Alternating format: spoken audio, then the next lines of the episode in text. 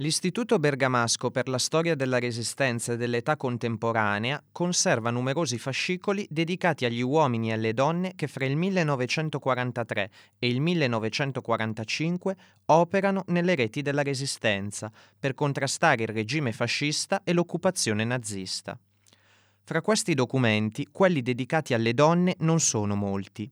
Per anni il loro ruolo nella resistenza è rimasto in ombra e, in linea di massima, subordinato a quello maschile.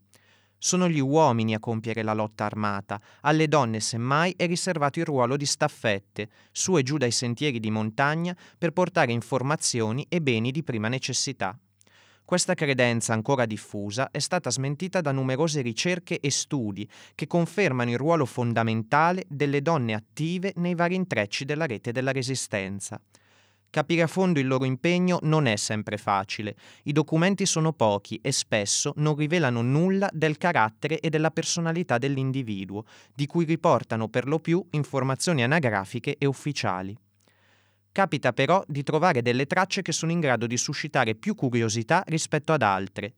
È il caso del fascicolo della donna di cui vi parleremo in questo episodio, che non contiene molti documenti, ma, cosa rara, è corredato di una fotografia un volto sorridente con uno sguardo intenso che sembra scrutarti, un vistoso colletto bianco su un abito nero percorso da una fantasia a fiorellini chiari. La figura di Teresa Savio è immortalata così. Da questa immagine è iniziata la ricerca delle studiose e degli studiosi dell'Istituto Storico di Bergamo e, da questa immagine, partiamo per raccontarvi la sua storia.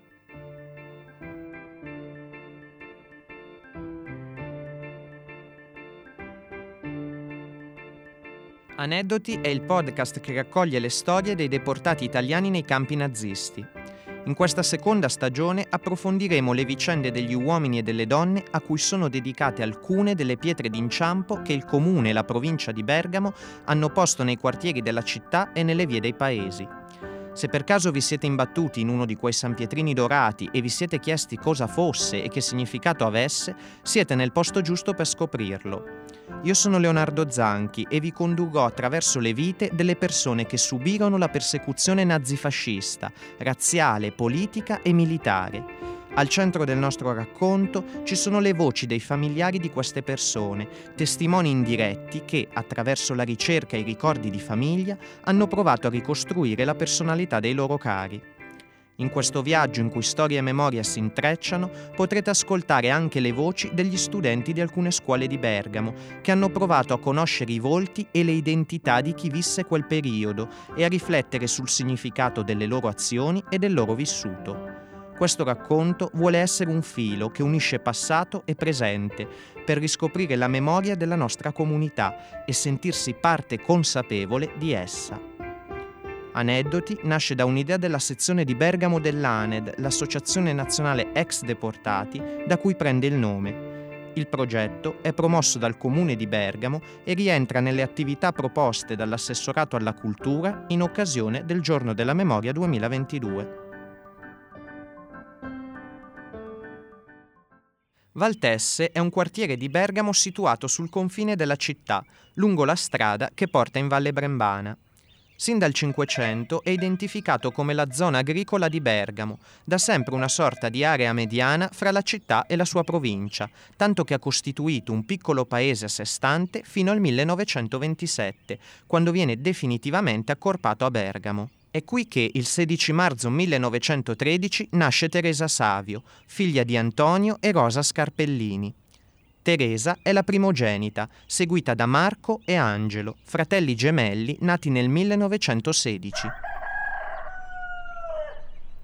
Frequenta le scuole solo fino alla terza elementare, con qualche difficoltà. Sappiamo infatti che ripete sia la seconda che la terza. Il padre Antonio e i fratelli fanno gli agricoltori, lavoro che, per necessità e vocazione, va per la maggiore nella Valtesse di quegli anni. Teresa invece per un periodo fa l'operaia presso un calzificio e dal 1931 diventa la domestica della famiglia Curti.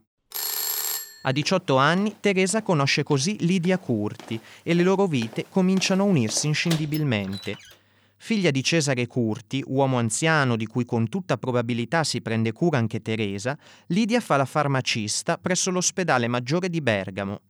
Nove anni dopo, quando l'Italia entra nella seconda guerra mondiale, Teresa Savio lavora ancora per i Curti e la loro villa è ormai una seconda casa per lei. È in questo periodo che, proprio alle porte di Bergamo, sorge il campo per prigionieri PG62, conosciuto ai più come il campo della Grumellina, come ci spiega la voce della grande storia.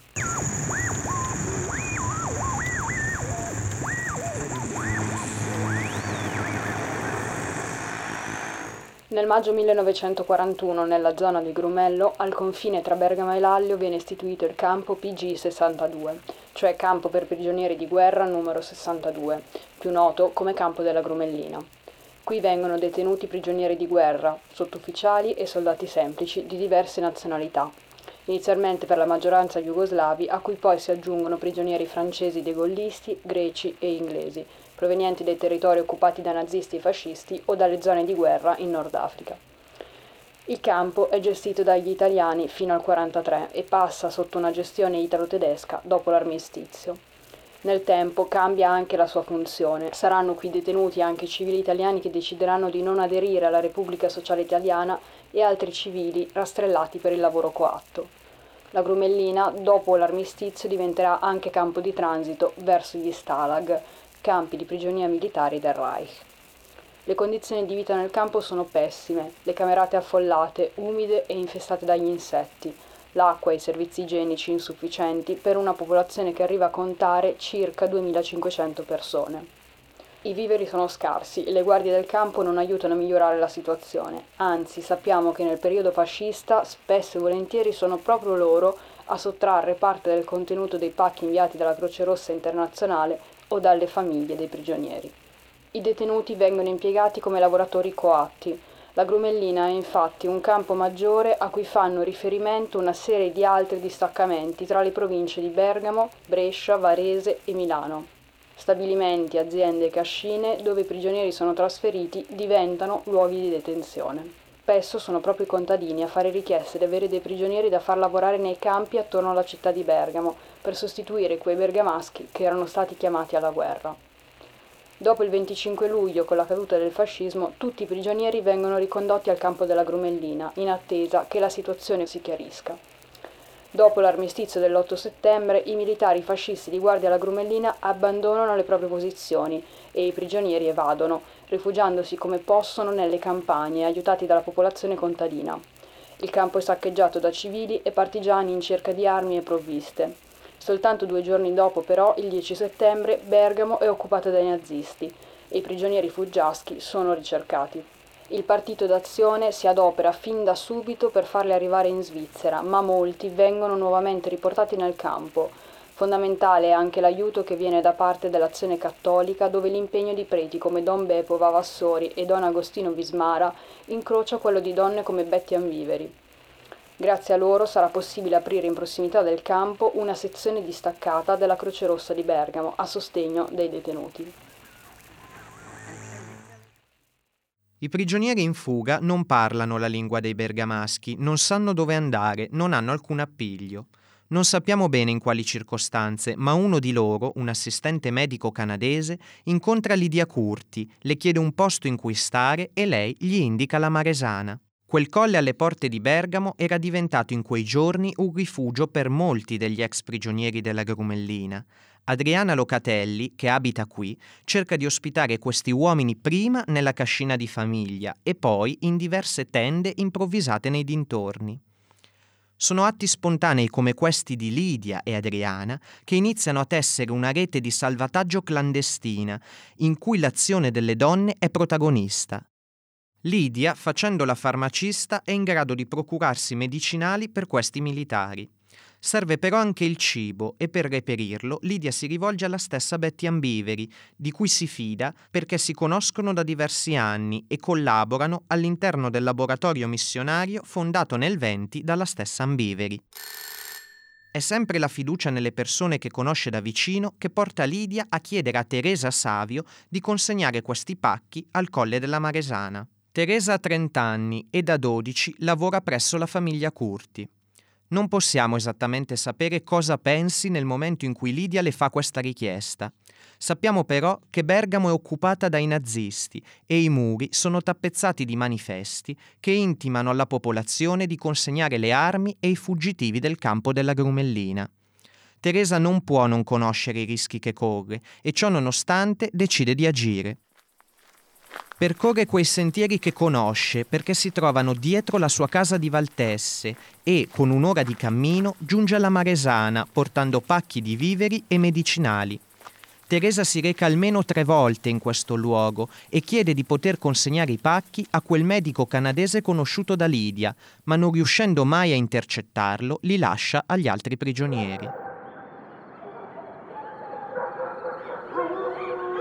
A seguito di un rastrellamento, molti di questi militari vengono dirottati dalla Maresana a Miragolo San Marco, frazione di Zogno, paese della Valle Brembana. La rete di aiuti inevitabilmente si allarga. Teresa continua a portare questi pacchi, ma non arriva fino a Miragolo. Li consegna ad altre mani che poi li portano a destinazione. Per sapere quanto Teresa fosse consapevole del peso delle sue azioni, normalmente noi di aneddoti lo avremmo chiesto ai familiari e vi avremmo fatto ascoltare la loro risposta. Ma in questo caso della famiglia non c'è traccia ed è un'altra la figura che ha cercato di raccogliere le memorie di Teresa Savio e di salvarle dall'oblio. Oggi infatti vi facciamo ascoltare la voce di una storica, Elisabetta Ruffini, direttrice dell'ISREC, Istituto Bergamasco per la storia della Resistenza, dove le vicende di Teresa hanno trovato casa. È chiaro che la presenza di Teresa Savio potremmo leggerla, giustamente archiviarla, come una presenza secondaria che fa perché la sua datrice di lavoro gli chiede di fare, ok? Però poi andiamo a vedere dove lei agisce, che è proprio dietro a casa sua, andando su per quella maresana e arrivando là dove l'Adriana Locatelli aveva eh, organizzato questo campeggio che chiunque arriva e vede questi uomini accampati, militari, giovani militari stranieri, la consapevolezza se non ce l'hai ti viene ok? E quindi anche lei, proprio lei incaricata di quel compito, mi viene da dire, non è a caso? Mm? è perché conosce bene quel luogo, è perché quella è la sua casa che, che va lì. Lidia Curti non gli dà eh, l'incarico, per esempio, di andare a recuperare i proiettili a Brescia? Mm? che avrebbe potuto dargli pure quello, invece quello lo dà un'altra. Quindi, non so, mi sembra che se andiamo a vedere poi l'azione cui, per cui lei è stata poi eh, anche processata, finisce per andare a una specificità della vita di Teresa che ti dice che lì c'è qualcosa di più di quello che le carte del Tribunale Militare Germanico dicono e a me piace pensare c'è proprio un impegno per la tua collettività, per il territorio dove vivi, quel, quell'impegnarti per avere un'idea condivisa vicino ai tuoi vicini di casa, di un mondo diverso. Quella specificità del vissuto di Teresa di cui parla Elisabetta Ruffini la possiamo ritrovare forse nel fatto che anche i fratelli di Teresa, Marco e Angelo, sono partiti come militari e quindi non è improbabile che lei offra il proprio aiuto a questi giovani soldati pensando e sperando che qualcuno faccia lo stesso con i suoi cari, impegnati a combattere lontano. Teresa ci mostra come sia possibile mettere da parte il fatto di essere sconosciuti per considerarsi comunità al di là dei legami di sangue. Le azioni di Teresa ci suggeriscono l'idea di una famiglia più grande, in cui probabilmente agisce anche il messaggio cristiano di amare i fratelli, intesi come nostro prossimo, intesi come fossimo noi stessi. Siamo stati alla scuola svizzera di Bergamo, nel quartiere Valtesse, lo stesso in cui Teresa Savio è nata e ha vissuto. Con i ragazzi abbiamo provato a interrogarci sul motivo per cui è importante ricordare una storia come quella di Teresa.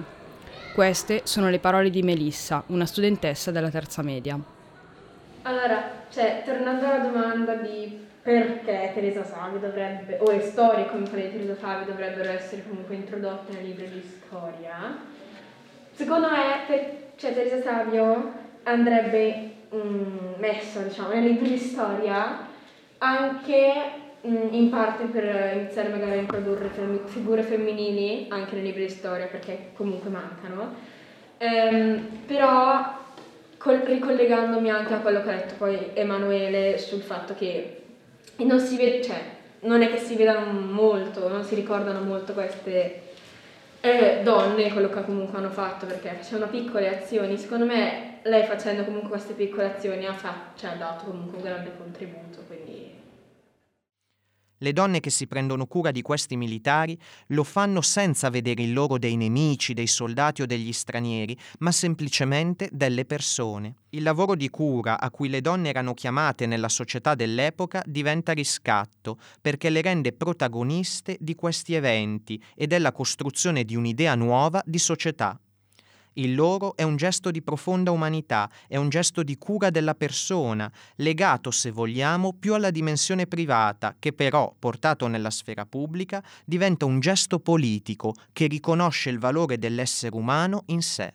Non so, mi sembra quando la, la, la politica ti si mostra evidente nei gesti della tua vita, non è tanto una scelta politica che ti porta al gesto, ma è quasi lo scoprire il valore del, della politica, ma della politica appunto nel senso alto, dentro eh, la tua quotidianità. È qualcosa che non puoi fare a meno perché viviamo insieme, insomma, non so come dire.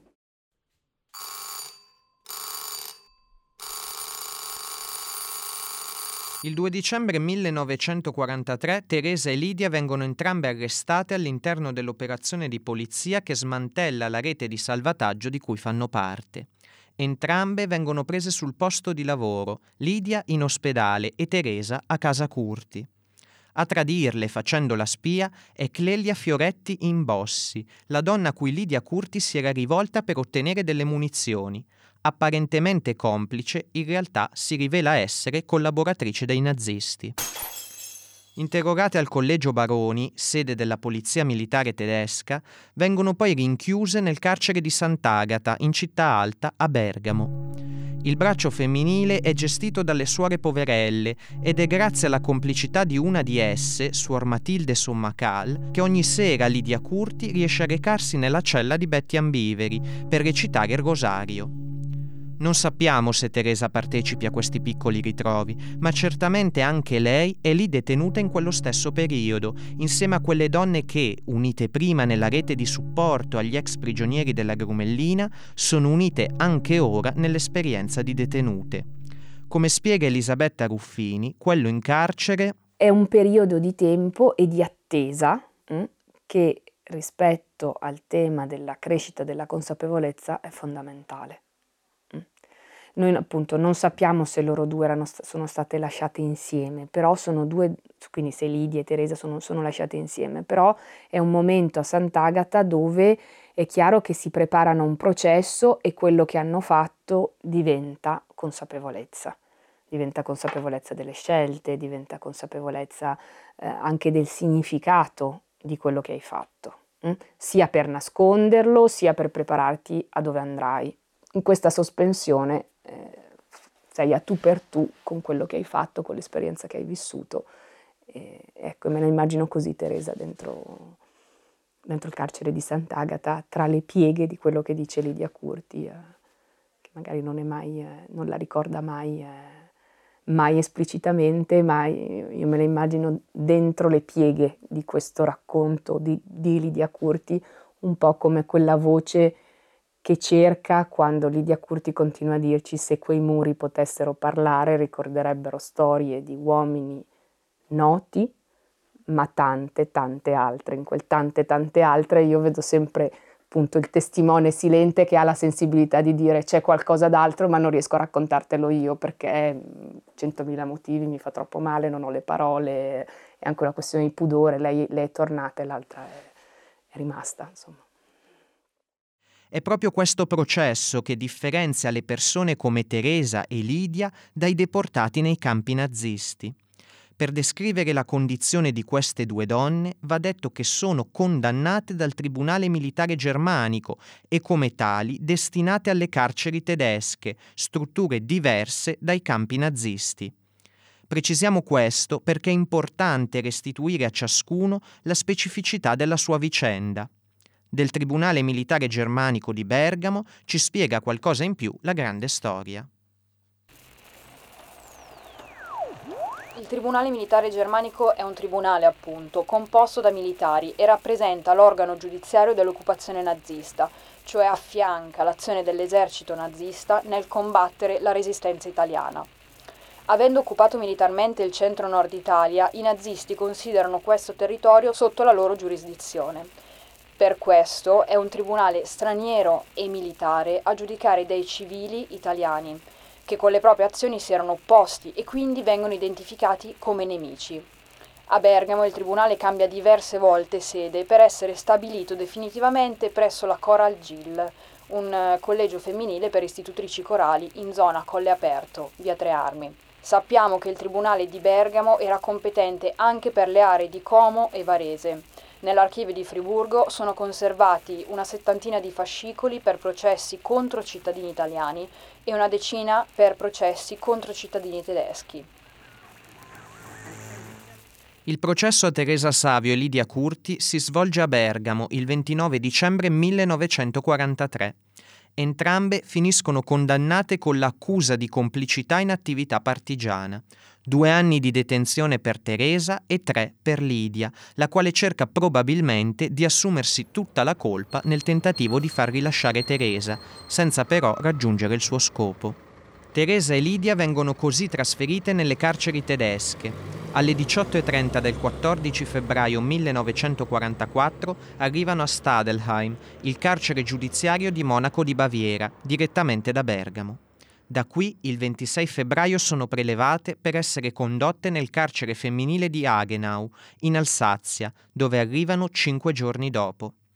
La registrazione ufficiale nazista prevede che le detenute scrivano una breve sintesi della loro vita. Leggendo quella di Teresa, che scrive probabilmente aiutata da Lidia, anche se qualche errore grammaticale ci dà quasi la certezza che scriva di suo pugno, scopriamo che mentre si trovava in servizio dalla famiglia Curti, suo padre Antonio, ormai anziano, moriva. Per questo lutto, il fratello Angelo, partito militare, viene richiamato in patria. Ho due fratelli, entrambi militari. Uno è appena rientrato dopo cinque anni di guerra per la morte del padre e l'altro prigioniero in Africa. Ho sempre diviso la mia giornata tra il servizio dei padroni e dopo la morte del padre l'assistenza alla madre. Non sono mai interessata di politica, arrestata il 2 dicembre in casa dei padroni, perché obbediendo all'ordine della signorina avevo recato da mangiare a un prigioniero. Sono stata in carcere a Bergamo fino 12 febbraio, il giorno in cui, partendo per la Germania e giunta al 5 marzo, a Genau, Savio Teresa. Questo documento riapre la questione della sua consapevolezza nel prestare soccorso agli ex prigionieri del campo della Grumellina Teresa ha solo eseguito gli ordini di Lidia o ha scelto di agire secondo la sua coscienza? Come avrete capito, è estremamente difficile dare una risposta oggi a questa domanda e forse è anche eccessivo pretendere che le cose stiano per forza in un modo o nell'altro. Forse la prima volta Teresa si reca sulla Maresana spinta da Lidia e non pienamente cosciente dei rischi che corre, ma il fatto che ripeta questa azione più volte ci fa supporre che sia determinata a portare aiuto a quegli uomini, perché in fondo sa che è la cosa giusta da fare. Va tenuto presente inoltre che in un documento che viene letto dai nazisti è evidente che chiunque avrebbe tentato di chiamarsi fuori dai fatti per cui viene incriminato. Non mi sono mai interessata di politica, scrive Teresa, e ho obbedito agli ordini della signorina, e questo è pienamente comprensibile. Quindi, eh, secondo me, un, ehm, cioè, tutti noi nel bene e nel male abbiamo un, eh, un lato umano, quindi se vedi delle persone in difficoltà, secondo me è molto difficile rimanere indifferente. Erano povere persone che erano, che rischiavano la morte perché comunque erano ricercati, non avevano cibo, erano soli al freddo senza casa, lei è stata molto brava e, e li ha salvati, quindi secondo me è, stato questo, è stata la sua umanità a fargli fare questa azione. Emanuele, un altro studente della scuola svizzera, ci invita a considerare il senso di umanità che non solo era proprio di Teresa, ma appartiene e spinge all'azione anche oggi alcune persone. Secondo me cioè io poi ho visto un documentario sul tema mm. e c'era proprio, cioè questo documentario parlava dell'immigrazione in Italia e sono, è vero che c'è chi è contrario, ma ci sono molte persone che aiutano proprio queste persone sui barconi che magari stanno rischiando di morire. Eh, nel, ca- nel, documentario si facevano proprio vedere quest'uomo che eh, mentre era in barca con i suoi amici ha eh, ha visto questa barca che stava annegando di migranti eh, provenienti dall'Africa e ha salvato diversi bambini. Quindi, nel senso, secondo me queste persone eh, le persone come questo signore comunque hanno salvato delle vite e non è che sono eh, non è che, sono de- che non è che si sono dette ah no questi sono migranti lasciamoli annegare. Ed è giustissimo. Cioè no, non è giustissimo fare annegare. L'altro eh, e quindi sì, hanno, hanno questo, ha avuto questo lato di umanità e ha superato tutte le discriminazioni o le... Oh, come si dice? Sì, cioè in un, cer- in un certo senso questo signore, e ce ne sono tante di persone così, ha salvato una vita al di là di ogni... Eh, sì, al di là di ogni come posso chiamarlo? Sì, pregiudizio, esatto. La vicenda di Teresa ci pone dunque di fronte alla difficoltà di trarre delle conclusioni quando i documenti e le testimonianze in merito ai fatti sono scarsi e la loro interpretazione richiede di considerare numerose variabili che condizionano la nostra lettura degli eventi. Quello che i documenti ufficiali rivelano con certezza è che Teresa e Lidia subiscono un ulteriore trasferimento a Ebersbach, dove, sempre insieme in un destino ormai univoco, sono costrette a lavorare per l'industria bellica tedesca, presso la Maschinenfabrik Zinser, che produceva lanciatori di granate, forse mortai. Della loro vita quotidiana durante la prigionia non sappiamo praticamente nulla. Il 22 aprile 1945 Teresa e Lidia vengono liberate dagli statunitensi. Entrambe non vedono l'ora di fare rientro in Italia e si adoperano perché il rimpatrio possa avvenire nel più breve tempo possibile. La volontà di intraprendere subito questo viaggio è incentivata soprattutto da Lidia, che teme di non fare in tempo a rivedere il padre Cesare Curti, ormai ultra novantenne, e di fargli sapere di avercela fatta, di essere viva. Animata da questo desiderio, Lidia riesce a ottenere l'aiuto di un uomo del posto. Fritz Kaufmann si offre di dare loro un passaggio in macchina fino alla stazione di Göppingen, dove possono provare a prendere un treno per l'Italia.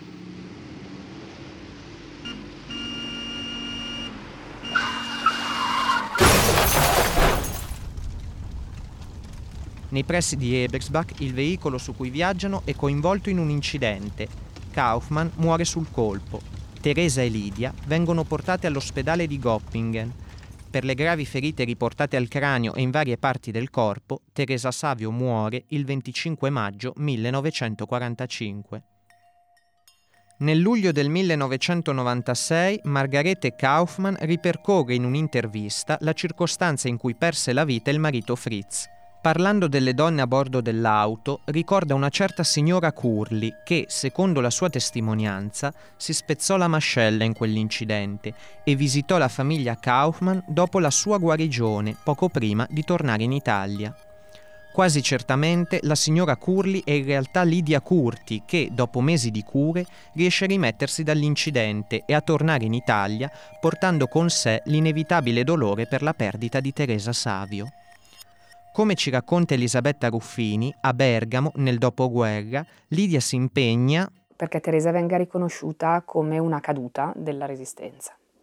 Allora, bisogna pensare che di solito coloro che sono trasferiti in Germania o deportati non sono quasi mai riconosciuti come partigiani caduti. Sappiamo benissimo l- l- l- il tempo che, bisog- che, che, che l'Italia impiega a riconoscere che anche chi è caduto in Germania è caduto durante la guerra, insomma non so come dire. Ecco. L'impegno di Lidia è un impegno molto concreto di riportarsi a casa una storia e di farla riconoscere perché le famiglie possano essere aiutate. Mm? Il riconoscimento dei caduti serve anche per aiutare le famiglie che devono continuare ad andare avanti senza più quella persona? E quindi metterli dentro in una grande storia che probabilmente cancella le caratteristiche della loro storia perché sono tutti caduti della resistenza, ok? E quindi anche Teresa diventa la partigiana combattente, che non è stata, ok? È chiaro, però nello stesso tempo, pur negando la specificità della sua storia, è il riconoscimento in quella che in quel momento è la memoria ufficiale della seconda guerra mondiale e questo gli permette di dare un concreto contributo, I, I, caduti avevano diritto a un, un, un contributo da parte dello Stato, un, un, indennizzo da parte dello Stato che permette alle famiglie poi eh, di continuare la vita dopo, senza più quella persona. E allora capisci la, la forza e anche la, eh, la, la, determinazione, la cocciutaggine del gesto invece di Lidia che vuole che lei che sia riconosciuta come caduta della lotta di liberazione, rivendicando che quella morte lì fa parte di, un, di una lotta per dare un'identità al paese. Raramente nel corso degli anni Lidia racconterà di Teresa, per il dolore che quel ricordo genera in lei e forse anche per un certo senso di colpa rispetto a quello che le è successo e chissà per quanti altri motivi. Il legame che la univa a Teresa dunque non si manifesta tanto nella testimonianza delle vicende che le hanno viste coinvolte insieme, quanto in un impegno ostinato perché la fine di Teresa venga riconosciuta all'interno del quadro della guerra di resistenza e lo Stato italiano supporti economicamente la madre di Teresa, Rosa Scarpellini, e il fratello Angelo, unico rientrato dalla guerra. È anche grazie alla determinazione di Lidia Curti che oggi la città di Bergamo dedica una pietra d'inciampo a Teresa Savio. La sua è l'unica fra le pietre poste quest'anno che reca la scritta morta e non assassinata, appunto perché la sua vita finisce tragicamente dopo la guerra. La pietra è collocata nel parco del Quintino, in quella Valtesse che Teresa conosceva bene, in un'area che oggi è resa viva da esperienze come quelle degli orti sociali, che valorizzano quel senso di comunità per cui anche Teresa si è spesa, cercando di salvare le vite di quei militari prigionieri nel campo della Grumellina. Io penso che studiando queste donne, studiando le donne come, come Teresa Savio, impariamo come l'atto umanitario non, del salvare una vita non può non essere politico.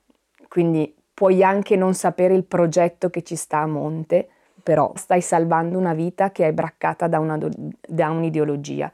Questo lo senti. Salvare vite non è mai solo un atto di bontà, c'è sempre dietro un'idea di comunità e in qualche modo nel, nell'idea di comunità ci sta la politica nel senso più alto del termine. Queste parole di Elisabetta Ruffini ci sembrano il modo migliore per ricordare Teresa Savio. Speriamo che attraverso questo racconto pubblico la storia di Teresa possa magari raggiungere dei familiari di cui abbiamo perso le tracce, ma che magari in questo racconto riconoscono una figura cara. Questo Aneddoti. I testi che avete ascoltato sono di Leonardo Zanchi e Andrea Giovarruscio. La voce narrante è di Leonardo Zanchi, mentre quella della grande storia e la produzione audio sono di Andrea Giovarruscio, cioè io. Ringraziamo Erika Catoretti per aver letto il documento scritto da Teresa Savio. Le studentesse e gli studenti delle medie della scuola svizzera di Bergamo con cui abbiamo lavorato sono Melissa Alessio, Jacopo Bettosti, Emma Crippa, Stella Mazzoleni Emanuele Pozzoli, Edoardo Praderio. Speriamo di aver letto bene i vostri nomi e ringraziamo voi insieme alle vostre insegnanti per aver collaborato con entusiasmo al progetto. I laboratori nelle scuole sono stati realizzati insieme a ISREC, Istituto Bergamasco per la storia della resistenza e dell'età contemporanea. Ringraziamo l'Istituto e specialmente Elisabetta Ruffini per aver condiviso con noi le sue ricerche e le riflessioni attorno alla vicenda di Teresa Savio. Siamo debitori anche al lavoro di Gabriele Fontana per la ricostruzione del percorso di Savio e Curti dal momento dell'arresto in avanti. Per approfondire la storia del campo della Grumellina vi consigliamo il volume The Tower of Silence, Storie di un campo di prigionia, Bergamo 1941-1945, di Mauro Gelfi, Giorgio Marcandelli, Alberto Scanzi e Francesco Sonzogni. Ringraziamo infine l'oratorio di San Pellegrino Terme e Don Gianluca Brescianini per averci ospitati per registrare questo episodio. Aneddoti nasce da un'idea della sezione di Bergamo dell'ANED, Associazione Nazionale Ex Deportati nei campi nazisti. Il progetto è promosso dal Comune di Bergamo e rientra nelle attività proposte dall'assessorato alla cultura in occasione del Giorno della Memoria 2022.